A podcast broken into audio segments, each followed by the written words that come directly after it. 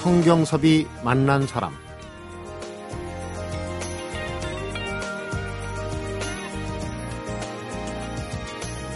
나무들은 너무 가까이 붙어 있습니다.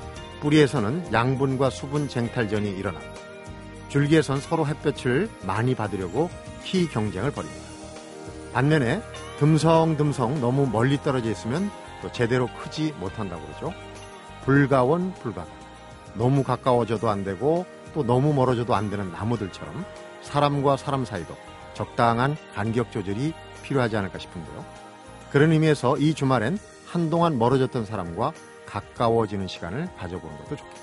성경섭이 만난 사람, 오늘은 임진모 음악평론가, 오은영 영화 컬럼니스트가 함께하는 가수와 배우를 만나는 시간으로 함께합니다.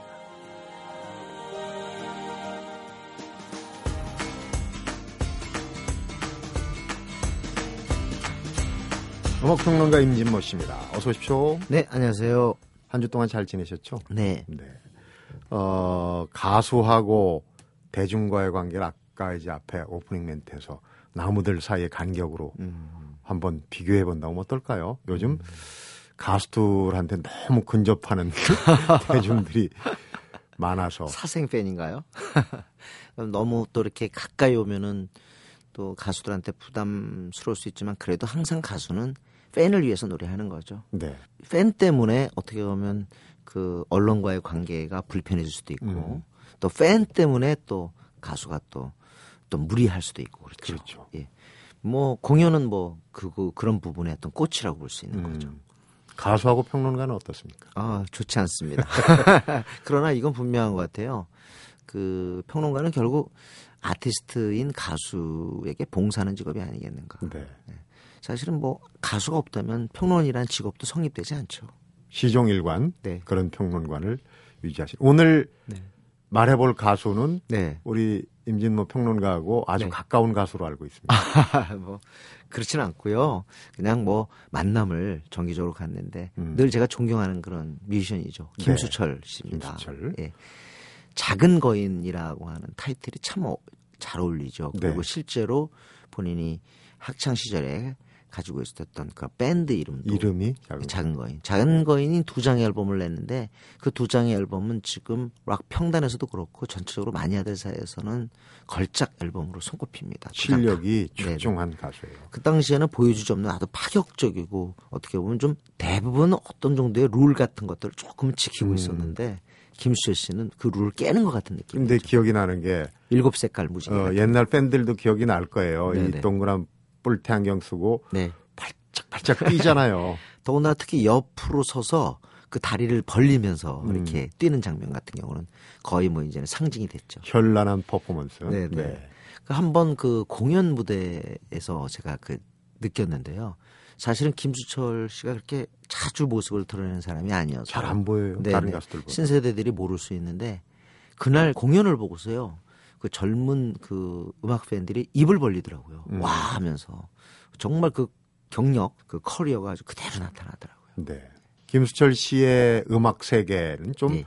평론가로서도 얘기할 예. 거리가 많을 것 같아요. 우선 이제 락커잖아요. 근데 예, 그 시도한 게 락 말고도 아주 다양했던 걸로 그렇습니다. 락이 기본이지만 결국 김수철 씨가 갔던 곳은 그 우리 한국의 이른바 전통 음악이죠. 음. 이른바 국악이라고 하는 이 부분을 세계에 알리고 하는 것이 이분의 사실상 미션입니다. 개인적인 네. 면에서. 그러니까 마치 자마이카의 전통 음악인 레게를 반마리가 세계에 알렸듯이 알렸듯이. 역시 우리 한국의 그 뛰어난 민속악과 국악을 갖다가 세계에 알리고자 음. 하는 그렇기 때문에 우리가 생각하는 그 어떤 대중가요에서 벗어나서 결국 전성기 때 이미 어떤 그 솔직히 말하면 돈 안 되는 국악, 돈 안 되는 행사 음악, 음. 돈안 되는 영화 음악 쪽에 재미없다고 생각하는? 네 그쪽으로 달려왔던 거죠. 네. 이거 어떻게 보면 어, 어떤 평론가는 이걸 다 통렬한 자기 전복이라고 표현을 했는데 음. 누구나 한번 히트에 대한 그 열망 같은 것들 다 갖고 있죠 사실은. 근데 그것보다는 어떻게 보면 진지한 어떤 음악 탐험가라고 볼 수 있어요. 음. 대중의 네, 지지보다 더 네. 고상한 뭘 갖고 있다. 그런. 얘기를 하더라고요. 어, 정말 대중을 항상 의식하면서 음악을 해야겠지만 대중은 바람과도 같다. 내가 잡을 수 없는 거다. 음. 내가 잘해서 내 곁에 대중이 있을 수 있지만 또 한편으로는 또떠 이 또 물러가는 게 또 대중이다. 그래서 대중을 바라보고 음악을 하는 것이 아니라 사실은 자기 심지를 갖고서 음악을 해야 된다 네. 하는 그런 음악관을 갖고 있죠. 음. 국악을 저 김수철 씨가 이제 여러 분야 중에도 국악에서 시도한 네네. 그런 부분을 제가 방송 들어오기 자료를 보다 보니까 네. 돌아가신 아버님이 네. 키워드로 딱 뜨네요. 아 그래요? 그러니까 뭐 아무래도 뭐 그런 어떤 영향 같은 게 있지 않을까요? 음, 아버지가 예. 음악하는 걸 굉장히 반대를 하셨는데 예, 예, 예. 이제 공 다른 공부한다고 예. 어, 예, 둘러대고 공고 나오고 그래서 공대를 갔는데 네. 왜 음악을 하냐. 그래서 아버지한테 그럼요. 제가 음악을 그만두겠습니다. 그리고서 마지막으로 기념 음반으로 냈던 것이 못다 핀 꽃 한 송이하고 내일이 들어있는 그 앨범이에요. 안 되면 예. 접으려고. 아니 안 되는 게 아니라 아예 되든 안 되든 관계없이 음. 내가 작은 거- 작은 거에. 하고 어. 이제 아버님 뜻에 따라 공부를 해야겠다 취직해야 되겠다 하는 의미에서 그만두겠다고 해서 나- 만든 음반이 그 음반인데 네. 그게 인기가 폭발해 버린 거예요. 또 그런 경우가 또 있어요. 예. 그리고 더군다나 그때 또 아시겠습니다만 고래 사냥에 또 배우로 출연하잖아요. 병태. 병태. 꺼봉이. 그 얘기를 그 에피소드로 들려주는데 배창호 감독이 이 이제 병태 캐릭터를 찾는데요. 김수철 씨가 이렇게 걷는 모습이나 이런 것들이 이렇게 정돈된 모습이 아니라 약간 좀 어벙 캐릭터잖아요. 이렇게 고개 들고 안경 끼고 이렇게 그 다방에 들어섰답니다. 그 들어서자마자 배창호 감독이 이랬대. 바로 저거야 저거. 어? 저게 병태 캐릭터야. 거기서 캐스팅됐다고 합니다. 배창호 감독도 좀 비슷한 것 같아요.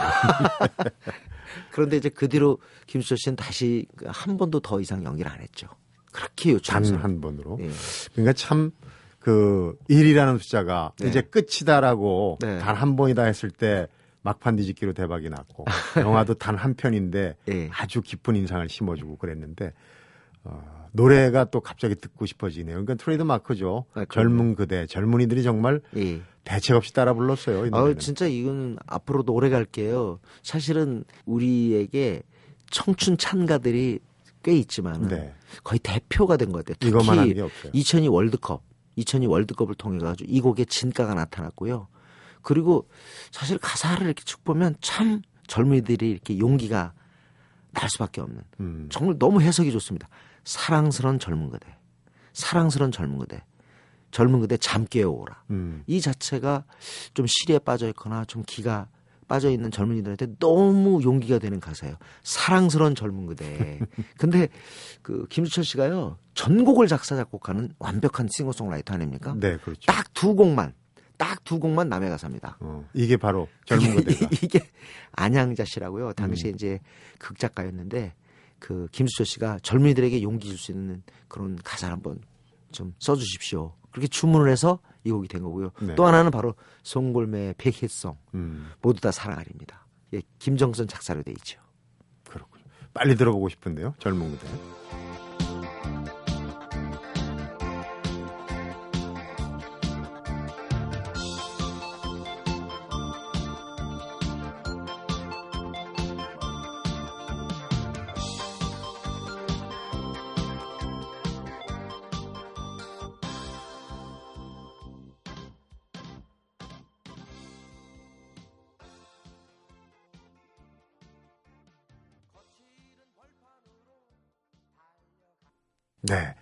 김수철 씨가 이제 50대 중반을 훌쩍 넘어섰고 비슷한 네. 연배 또래들 지금 어, 노래 들으신 분들은 나한테도 그런 시절이 있었던가. 네.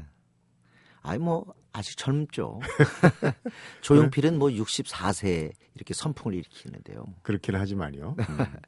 그 국악 얘기를 좀 더 해봐야 될 것 같아요. 이제 음. 근데 많은 저도 그렇게 생각을 했지만은 이렇게 정말 그때는 못다 핀 꽃 한 송이나 그 내일과 같은 노래 그 다음에 정령 그대를 저는 참 그때 김수철 앨범 모으는 걸 취미 거의 취미로 삼았어요 그 네. 정도로 때로는 이렇게 묻힌 앨범들 덜어 있고 그렇게 있는데요 그 정도로 훌륭한 어떤 대중가요 감수성 그런 감각을 가지고 있는 분인데 어느 순간 이제 국악에 가고 그러면서 조금은 대중가요 일반 우리 대중가요하고는 좀 동떨어진 그런 행보를 갖다가 음. 걸었습니다. 네. 아니 왜, 왜 이렇게 어렵게 갈까? 그렇게 돈 안 되는 쪽으로 갈까? 그런데 우리가 통상적으로 생각하는 국악은 이미 오래전부터 관심을 갖고 있었어요. 음. 작은 거인 시절에 이미 별리를 만들었으니까. 네. 그리고 그때 별리가 나오게 된 계기도 어 그때 이제 그 동아리 일종의 동아리를 갖다가 만들어 가지고 그 16mm 영화를 만들었던가요? 그걸 그 어떤 그 자기 이렇게 친구들끼리 이렇게 네. 모여서 그걸 영화 했는데 동아리군요. 그때 당시 프랑스의 그 청소년 영화제인가 거기에서 그 그런 게 있어가지고 거기 출품을 했는데 이게 거의 본선에 진출한 거예요. 네. 그러면서 이제 그쪽에 나가다 보니까 우리 뭔가 한국적인 걸 보여줘야겠다 하면서 만든 곡이 바로 별리라고 합니다. 음. 그러니까 처음부터 그런 뜻을 갖고 있었는데 대중가요 가수로서 뜨면서 이제 그거를 갖다가 이제 본격적으로 이제 실현할 수 있는 하나의 여유와 기회가 생긴 거죠. 네. 국내에서 지금은 뭐 국악가요라는 장르가 네, 네. 생겨나서 뭐 이 국악인들도 그렇고 대중 가수들도 네. 하고 그러지만 그때는 사실 국악가요라는 개념이 분명치 않았던 때? 용어만이 이제 새로 나온 것이고 뭐 네. 그 전에도 예를 들면 뭐, 뭐 송창 씨도 이런 작업을 했었고요. 음. 했었지만 김수철은 본격적으로 한 것들이 참 많습니다. 네. 그리고 국악만이 아니라 전체적으로 김수철의 키워드는 저는 실험 음악인이라고 생각하는데 음. 칠소만수 영화 만들 때 안성기 씨 주연이었는데 네. 칠소만수 영화 만들 때 무엇이 변했는가 무, 무엇이 변했나라는 곡으로 생각하는데 거기서 랩이 나와요. 그때 그때 당시 그걸 랩으로 생각하는 사람이 없고 괴상한 걸 한다라고 생각했어요. 못 듣던 거다. 88년이었으니까. 네. 근데 그거를 시도할 정도로 굉장히 민감한 그런 부- 구석이 있고요. 국악에서도 사실 그 황천길에서 태평소를 사용하는데 아마 그게 아마 대중가요 개념으로 생각해야 될지는 모르겠지만 하여튼 음. 태평소라는 소리가 그렇게 우리들한테 익숙했던 때가 아니었거든요. 네. 그러니까 과감하게 뭔가 도전해보고 실험해보는. 아 그래서 뭐 사실은 그 국악이 뭐 돈이 되겠어요. 돈이 되지 않고 사실은 이게 자기 영토라고 생각하고 내 어, 어떤 하나 영역이라고 생각하니까 사실 하는 건데 네. 그 서편제 이제 영화가 에스도 역시 김수철 씨가 음악을 맡았죠. 음. 그래서 뭐 사실은 그때는 뭐 상태도 좋지 않았고 아 계속 이런 음악을 하니까 돈이 됐겠냔 말이죠. 그런데 주변에서 또 예. 만류도 했을 거예요. 돈 되는 것도 좀 해라. 근데 서편제 결국은 그것도 어 OST 자체를 갖다 이렇게 크게 만들 생각 없었는데 영화 본 사람들이 그걸 찾으면서 네. 그야말로 대박이 났죠. 음. 그래서 그때 당시에 그 레코드사 사장이 그랬다는 거 아니에요. 그 자네가 이겼네. 자네가 이겼다. 그러니까 결국은 그 고집으로 끝까지 하면서 한 번은 첫 번째로 다시 한번 그 이른바 큰 인기를 얻게 된 거죠. 음. 그 뒷배경 뒷심에는 그런 것도 있는 것 같아요. 아까 이제 그 네. 돌아가신 아버지 음. 황천길 같은 경우는 바로 그 아버님한테 바친 어, 앨범입니다. 국악으로 예, 아버지의 한을 좀 풀어보겠다. 맞습니다. 그런 생각을 갖고 만들었으니 예. 그게 뭐 결국은 힘을 가질 수밖에 없는 거죠. 그러니까 그리고 이제 행사 음악, 대한민국 무용제라든가 아시안 게임 전야제 음악이라든가 또는 어, 또 올림픽, 또 월드컵. 음, 숭림은 그 복원 그 네. 음악도 맡았었는데요. 어, 지금은 을의 큰 행사, 다시 말하면 아시, 아시안 게임이든 뭐 올림픽 네. 큰 행사.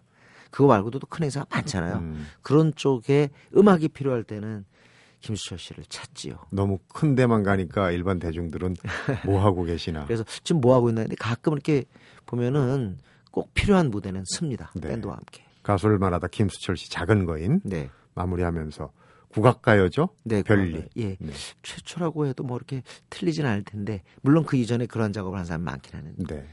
국악 가요라는 타이틀로 볼 때는 그 등식이 그렇게 틀린 건 아닌 것 같습니다. 별리 들으면서 마무리합니다. 임진모 씨 수고하셨습니다. 네, 고맙습니다.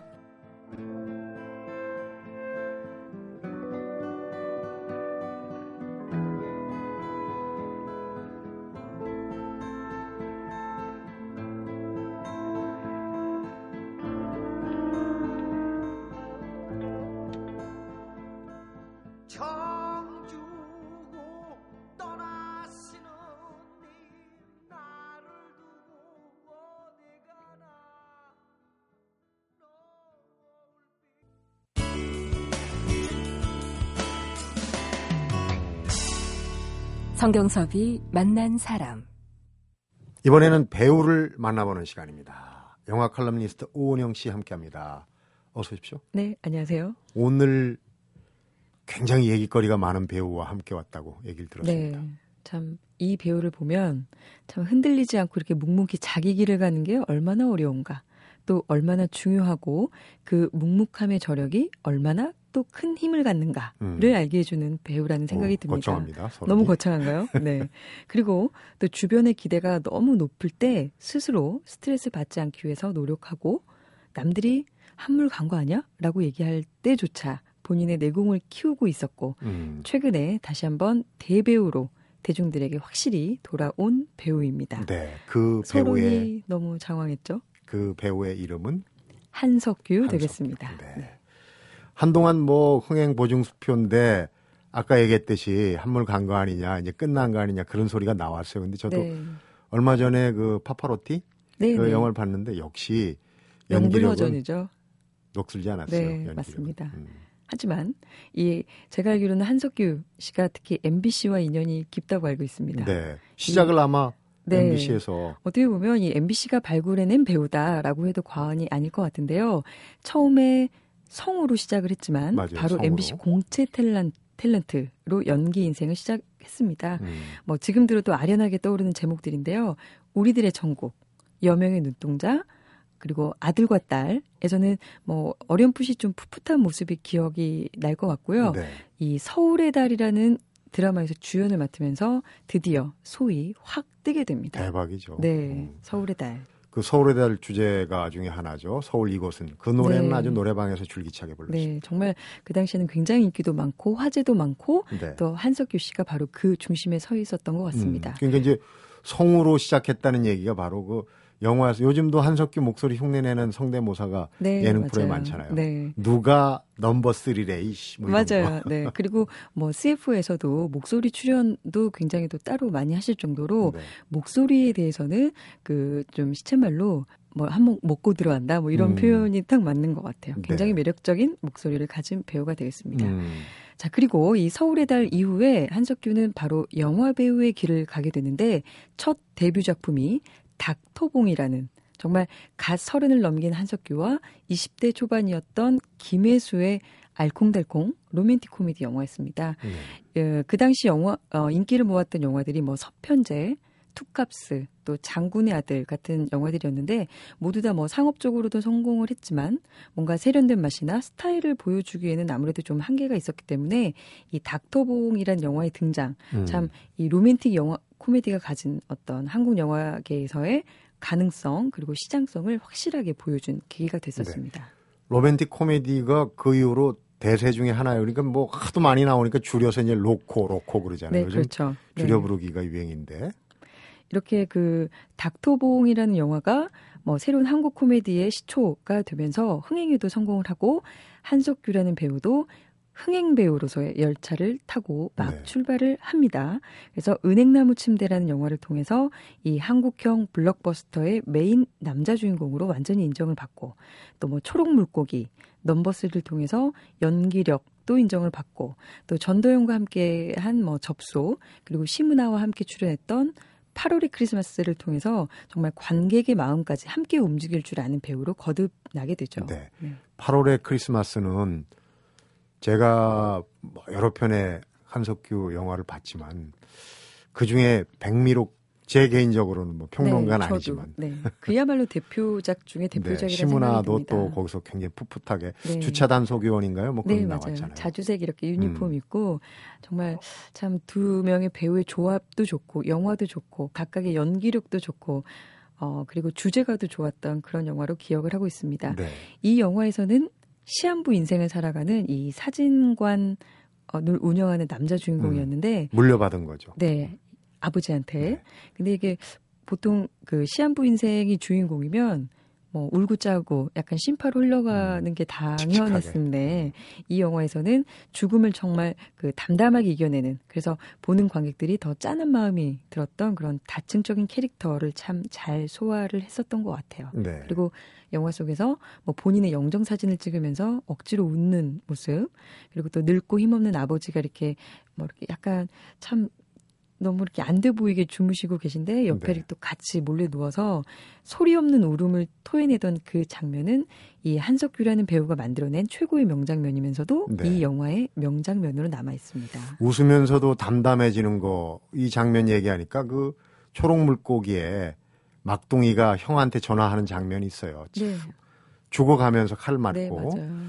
혹시 그 안 보신 분들은 그 장면이 이렇게 인터넷 보면 나옵니다. 근데 참 뭐라고 얘기할 수 없는 그런 그 아까 이제 성우의 네. 그런 이 목소리의 연기도 있고 이 얘기 하다 보니까 그 생각이 딱 네. 나네요. 초록 물고기. 그 초록 물고기에서의 그 막둥이란 캐릭터는 요즘도 많이 차용될 정도로 굉장히 좀 화제가 많이 됐었던 음. 그런 역할이었던 것 같습니다. 네.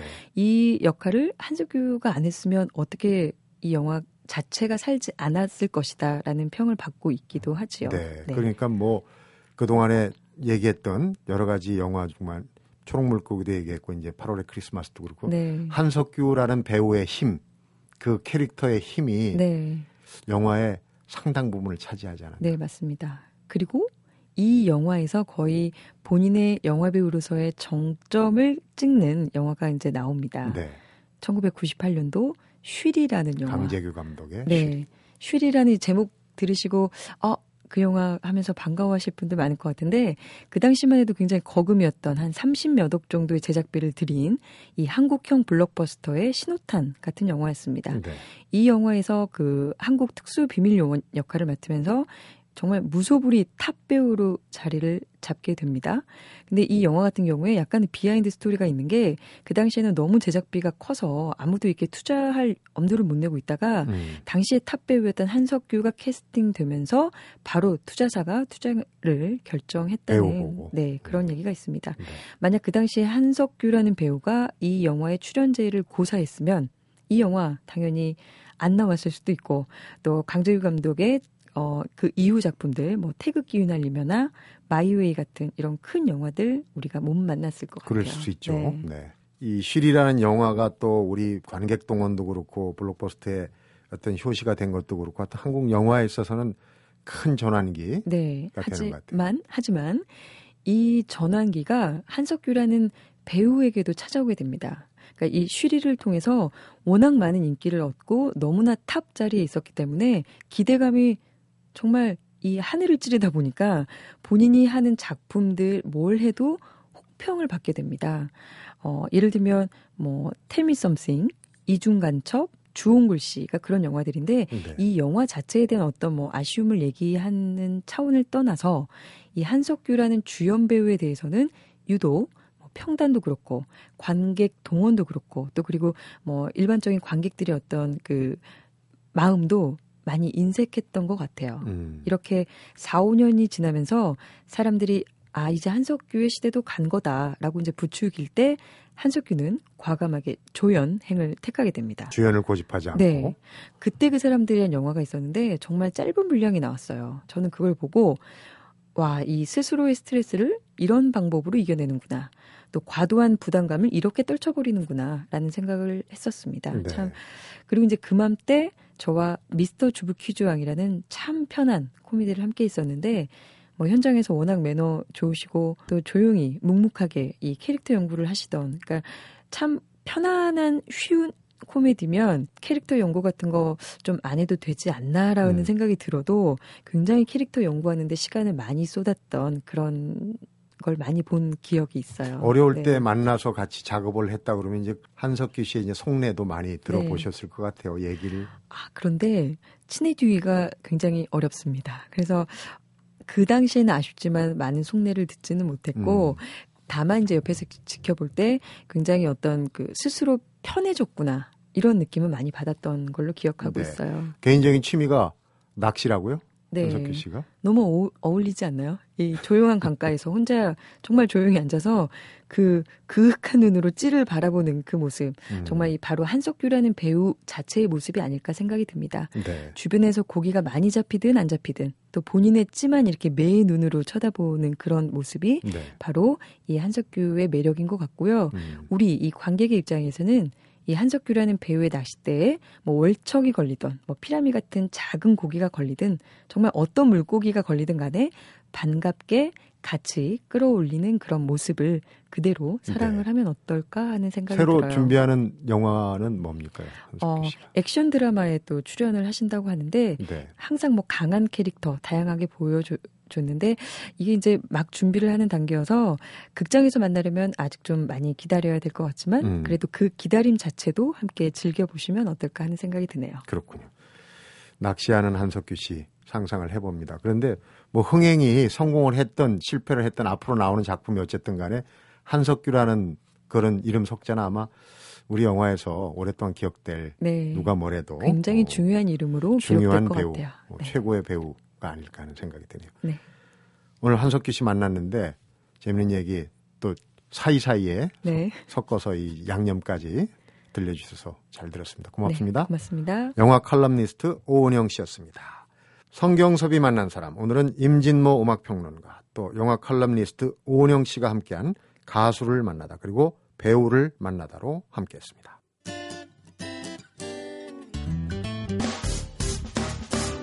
기쁠 때면 내게 행복을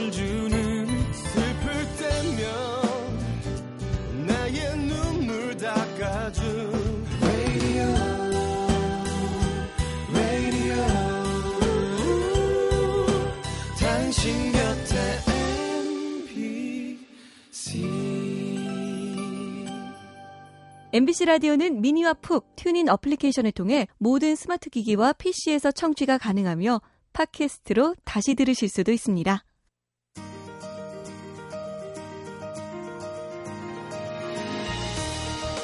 이맘때쯤 자주 볼 수 있는 꽃들 중에 산수국이라는 게 있어요. 이 산수국이 좋아하는 곳은 산골짜기, 냇가, 또 바위틈 이렇게 약간 습한 곳들이라고 합니다. 하지만 또 요즘 한창 보기 좋은 동굴 장미는 반대로 습지를 싫어하고 햇빛을 좋아한다고 해요. 요즘 아파트 화단에 빨간 동굴 장미가 한창인데요. 산수국처럼 또 덩굴 장미처럼 내가 좋아하는 곳에서 보내는 주말 되시기 바랍니다. 성경섭이 만난 사람 오늘은 여기서 인사드립니다.